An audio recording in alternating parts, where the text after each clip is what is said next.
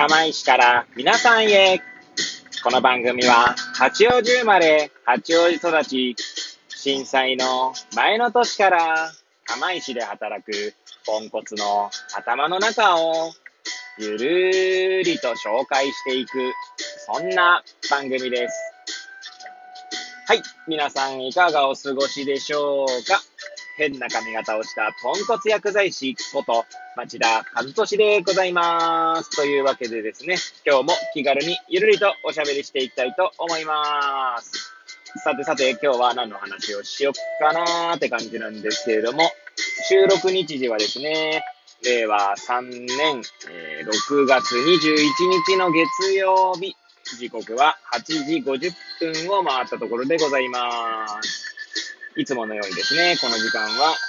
職場にですね、向かう車の中でエアポーツをつけて運転しながらお届けしております。はい。で、えー、何の話をしようか問題ですけれども、今日はですね、なんと、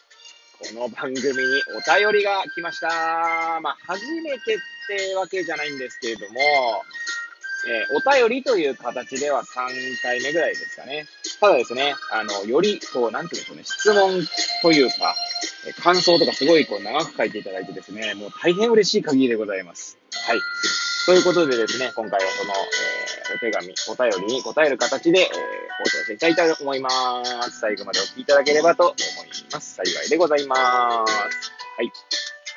でですね、今回ですね、えっ、ー、と、山立さんからお手紙をいただいております。はい。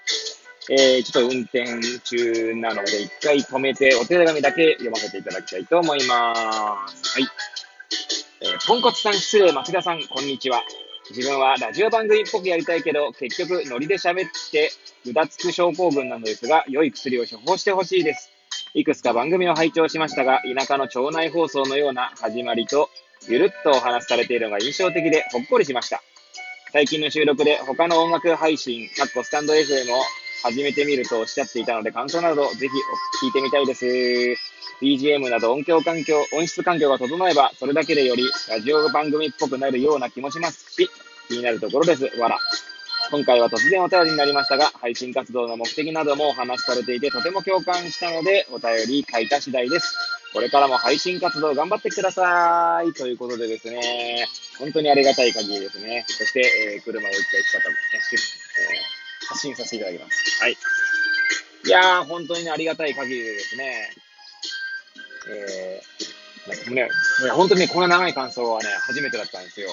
最初に、ちなみにあの、お便りとしては3通目したんですけど、1通目はですね、えー、確か遠野の話をした時に遠野の方からですね、えー、お便りをいただきました。はい。いや、これもね、大変ありがたかったんですけども、続きましてはですね、相当間がくんですけども、私の知り合いからですね、えー、200回記念かなんかでですね、えー、まあ、なんだろう、こう祝福のお便りが、えー、シンプルに届きましてね。なんで、こんなに、ね、長い感想をいただいたのは、もう、とても、とても嬉しい限りでですね、ちょっと、どう返答していいか、悩むぐらいなんですけれども、はい。えー、精一杯答えていきたいと思います。はい。で、まずですね、ちなみにこれには続きがあってですね、続きのはちょっと読まなかったんですけれども、えー、山田さんの質問にもありましたですね、えー、あれですね、スタンド FM を始めてみての感想に関しては、実は、以前にですね、配信したことがありますので、で、それに関してですね、山田さん自身も発見したようでですね、その放送を。えー、すいません、あの、すでに配信されてましたね、みたいな形のお便りも届いておりました。はい。で、改めてまあですね、スタンド FM について語るとするのであれば、まあ、山田さんおっしゃるようにですね、なんだろう、まあ、デフォルトっていうんですか、私デフォルトっていう言葉の使い方が合ってるかどうかわかんないんですけど、えー、スタンド FM はですね、なんだろう、簡単に BGM を入れれるんですね。で、ラジオトークはですね、それができないというのもあってですね、私はこうして車の中で、え車の、なんだ、スピーカーで音楽を流しつつ配信しているという形をとっておりますね。なのでですね、まあ音質が良くないのは当たり前ですね。あの、なぜなら BGM 以外のですね、なんだろう、この車の音、例えば方向指示器の音とかですね、バックしている時の音とか、まあそういったのを聞こえ、あ入ってしまうわけですね。なので、その点はですね、やっぱスタンド FM の方に、まあ、部があるなと思っておりますね。で、まあ、最初の質問というか、まあ、ゆるりとですね、ね、なんて言うんだろうな、こう、町内放送のような、田舎の町内放送のような始まりとってことでですね、まあお話しされてるのが印象的でってことで、とてもなんかありがたい限りなんですけども、まあそこにも通じるのかなと。あ、ごめんなさい、それじゃなくてあれかな。結局ノリで喋って、まあ、ぐだつく症候群っていうところから言うと、ラジオトークはですね、12分って決まっているので、まあ、結果的にはですね、ぐだつけ、ぐだつきようがないっていうところはあるのかなと思ってますね。最終的にはもう、もう、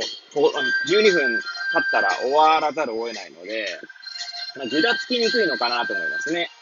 で、スタンド FM でも配信しておりますけれども、まあ、配信って最近ちょっと実はね、滞ってるんですけど、まあ、読書をして、その感想を述べる、本を読んでは、独り言ラジオっていうものを配信しているんですけれども、まあ、そちらに関してはですね、まあ、時間制限がない分ですね、ぐだつきやすいかなと個人的には思ってますね。はい。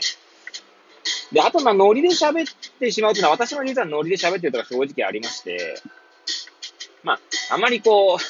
こう言うと語弊はあるかもしれないですけど、まあ、何かを発信しようとして発信してるっていう感じではなくてですね、まあ自分が喋りたいから喋るっていう。で、それでまあ、ね、もし聞いてくれる方がいてですね、まそれこそ山田さんみたいにですね、とてもほっこりしていいですって言ってくれる人が、まあ一人でもいればいいかなっていうぐらいの感じで、こうやっておしゃべりしてるところはあるんですね。スタンド FM もそうなんですけどね。まあ読書してですね、自分の、まあなんていうんですか、ただ読書しただけじゃなくって、言葉としてアウトプットすることでですね、自分の記憶の定着につなげたいなっていうのがまず第一にあってですね。で、まあ、それをですね、まあ、配信してですね、まあ、だ、誰かが聞いて、あ、こんな本あるんだとかはね、あとは、えー、こんなことしか思えないのか、こいつは、みたいな感じで思ってもらっても結構ですし、まあ、そんな感じで思っ、誰かにね、まあ、何かしら、まあ、届けばいいのかなぐらいな感じですよね。まあ、一応、主体というか、あの、主目的ですね。あの、主目的というのは、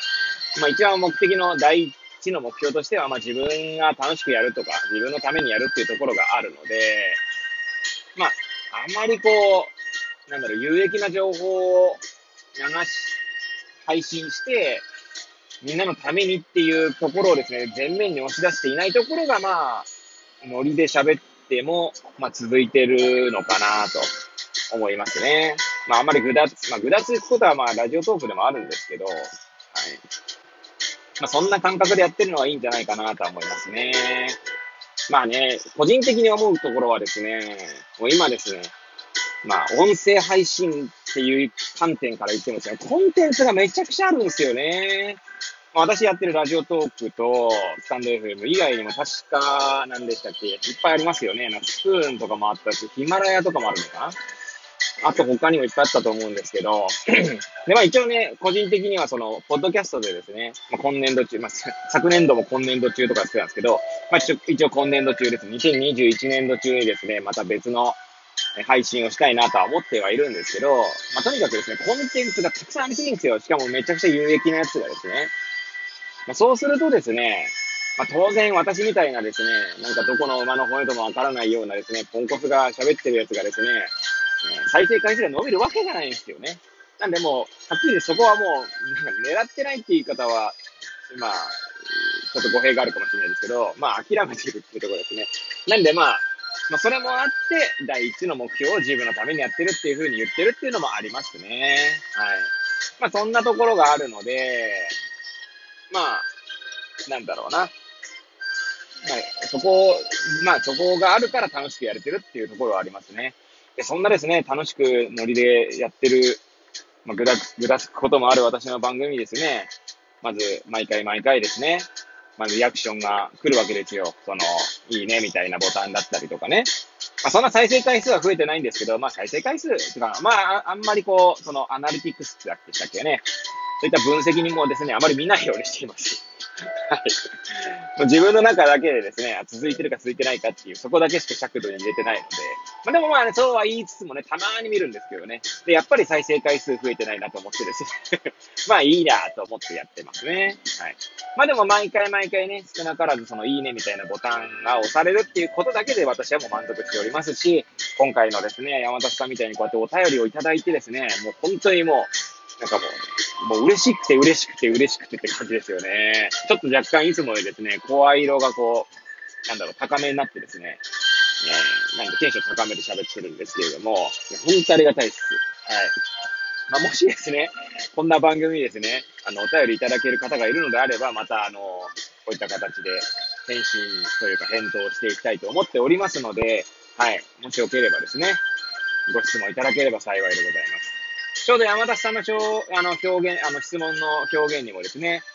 なんかお薬をね、処方していただければみたいな形でありましたので、まああの、一応私ね、ポンコツながらも薬剤師してますので、まあなんか薬の相談とかでもいいかもしれませんね。もちろんね、えー、質問に対する回答を、まあ私はここで喋ることになると思うので、まあそこはね、あの、個人情報というか、こここはあんま喋んない方がいいのかなっていうことは喋んない、個人的に喋んないようにしたりとか、まああとはそういったところはですね、あの、なんだろう、ここで喋る前提で質問いただければとは思うんですけれどもね。はい。まあね、そんなこと言って、もう来てくれれば同じで締め付けなくても、私はもうね、全然淡々とまた収録し続ける日々でございます。はい。というわけでですね、今回は山田さんから来たですね、お便りにお答えする形で、えー、放送をしてまいりました。はい。えー、山田さん聞いていただければね、幸いでございます。本当ありがとうございます。そしてですね、こんなぐだぐだな放送ですけれども、えー、毎日ね、まあ、もし聞いてくれる方がいるのであれば、本当にね、いつもありがとうございます。はい。えー、これを聞いていただいた皆さんが、より良い一日を過ごせますように、とお祈りさせていただいて、今日の放送を終了したいと思います。それではまた明日皆さんお会いいたしましょう。さようなら。